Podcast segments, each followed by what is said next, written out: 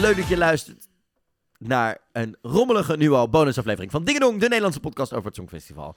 Elke zondag na de normale uitzending bespreken wij een van jouw inzendingen. Namelijk, welk liedje had het Songfestival eigenlijk moeten winnen in plaats van de echte winnaar dat jaar? Welk liedje verdiende het meer? Welk liedje was beter? Welke zangeres had een betere jurk aan?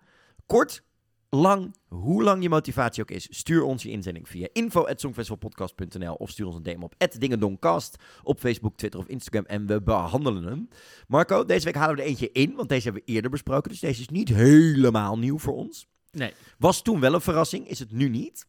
Maar het is van vaste luisteraar Robert. Eh, Robert die heeft, eh, stuurt altijd hele toffe reacties op onze, onze podcast. Luistert heel actief. En hij haalt een hele toffe inzending.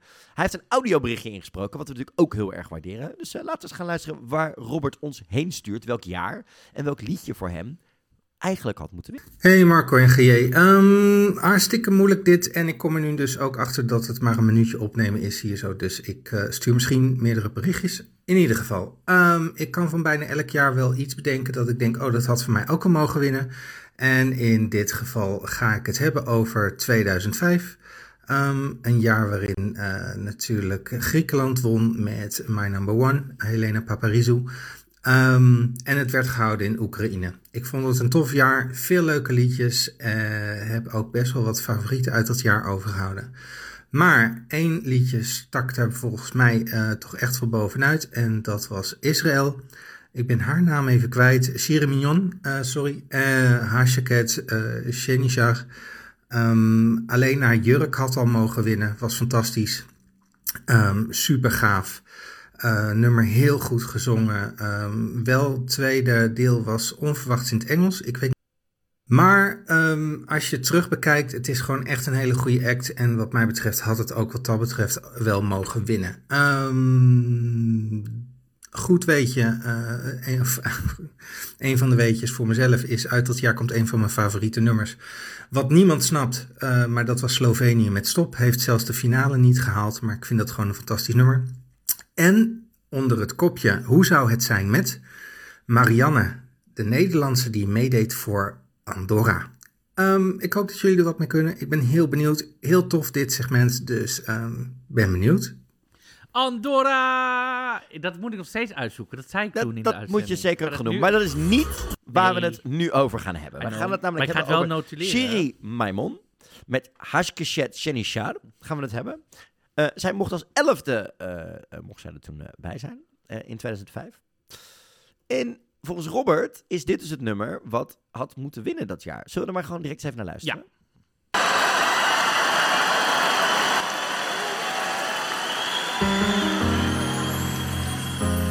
הייתי כעיוורת לאור היום מרוב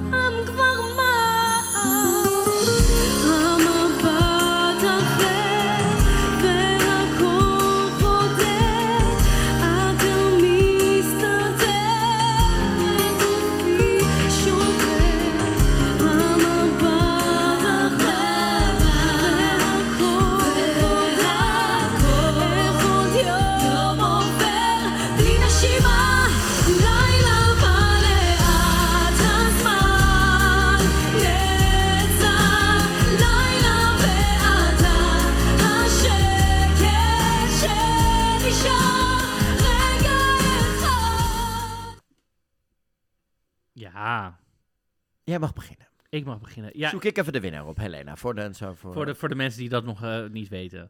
Ehm, ja, ik vind het wel een prachtig... eh, het, is, het is een mooi nummer. Ze zingt gewoon met heel veel emotie. Maar het is niet... Het heeft niet die... eh, en ik snap wat een nummer gewoon persoonlijk voor iemand kan bedoelen. Maar het heeft niet die... die dat it of zo. Snap je die it-factor? Die, dat, je, dat je denkt, dit is de... het, het, voor mij is het ook een beetje. eh, alles leidt af bij wat ze probeert te, be- te, te bereiken. Voor mij. Een Ja. beetje. Het is mooi, don't get me wrong. Ja. Maar het is een hoog geblondeerd Lego-look. Ja.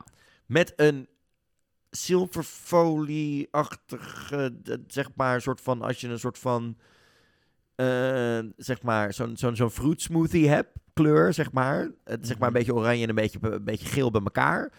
En dan in, in dan zilverfolie versie, jurk.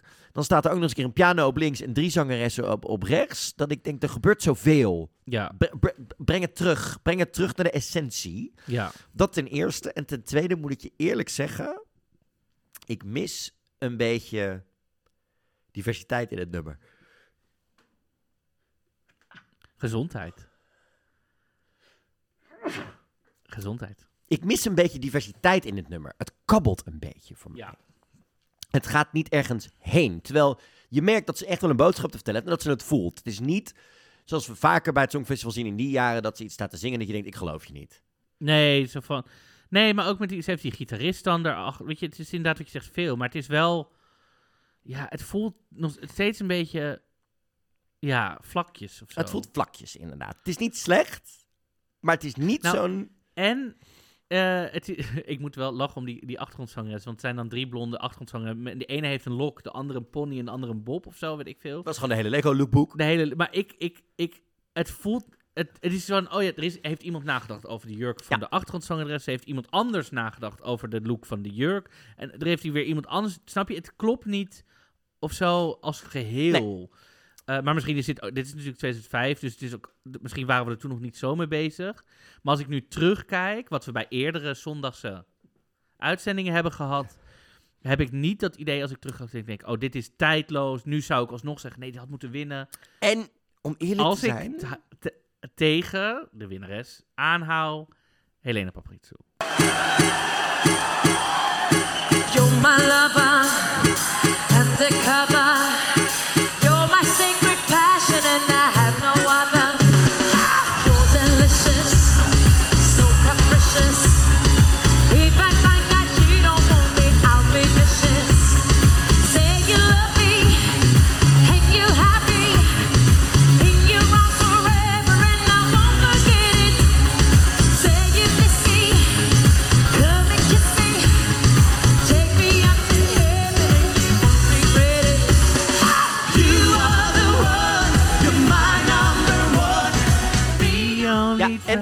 Vergeet niet, Helena zit hier wel op het toppunt van de kunnen. Zij staat daar echt op het, op, een- in een tijdperk waar niet elk land dit nog door had.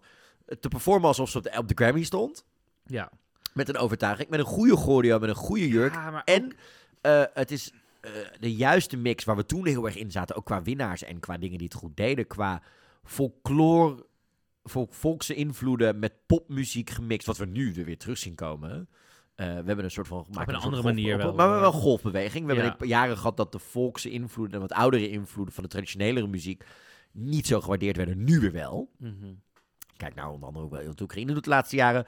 Ehm, maar wat je ook niet moet vergeten is wat Helene Paparizou dat jaar eigenlijk als eerste ooit deed. Zij is namelijk een beetje de, traditie, de, de, de trendsetter geweest als het gaat om het campagne voeren, om het Europa ingaan, om je nummer te promoten, om het feit dat we pre-parties hebben. Helena was namelijk zo slim om namelijk even te bellen met het Griekse toerismebord en te zorgen dat, je, toen hadden we nog van die commercials, weet je, op tv, dat je dan, kom, eh, visit Griekenland, visit Greece. Mhm. Wat hadden die gedaan? Van het moment dat nummer bekend was, onder elke van die commercials door heel Europa heen zat My Number One. Dus iedereen kende dat deuntje al. Ja. Zij was ook bij Live and Cooking toen bij Carlo en Irene. Ze is heel Europa alle tv-shows langs geweest. Zij had zoiets, ik ga campagne voeren. Ja. Ik ga mijn nummer voorstellen.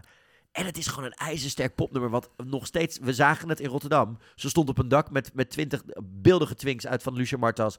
Een viool na te doen. Die choreo, alles. Het blijft een ijzersterk popliedje. Ook 17 jaar later nog. Ja, maar zelfs als je al die, die eerste momenten al hoor je die, dat getokkel van die gitaar zo... te, te, te, te, dat is al herkenbaar. Ja. Dan heb je meteen dat shot van haar, wat zo in je gezicht gebrand staat. Die choreo is super sensueel.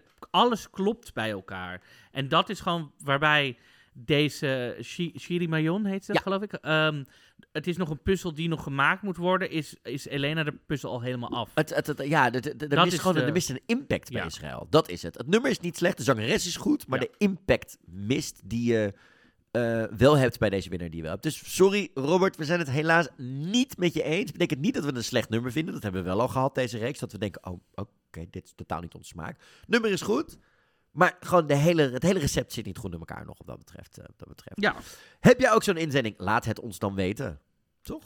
via DM, via mail, maakt niet uit. Als, je het, als we het maar ergens krijgen. Mochten we niet meteen reageren, ja, we doen er één per twee weken. We krijgen er meer binnen. Dus het gaat op de lijst. En, En, vergeet ook niet, het mag zo kort of zo lang Ja. zijn als je wil. En- Wil je een audio inspreken zoals Robert doet? Mag. Wil je alleen maar een nummer doorsturen zonder dat je er überhaupt een motivatie bij zet? Ja. Mag. Heb je twee, en- de- twee pagina's opstel? Let us know. bedenk dat we vanaf januari vaker gaan opnemen. Dus dan gaan we sneller door de inzendingen heen. dus, we hebben er echt nog wel nodig. Ja. Eh, let us know. We Dus, zijn er heel ehm, erg eh, benieuwd Komt naar. goed.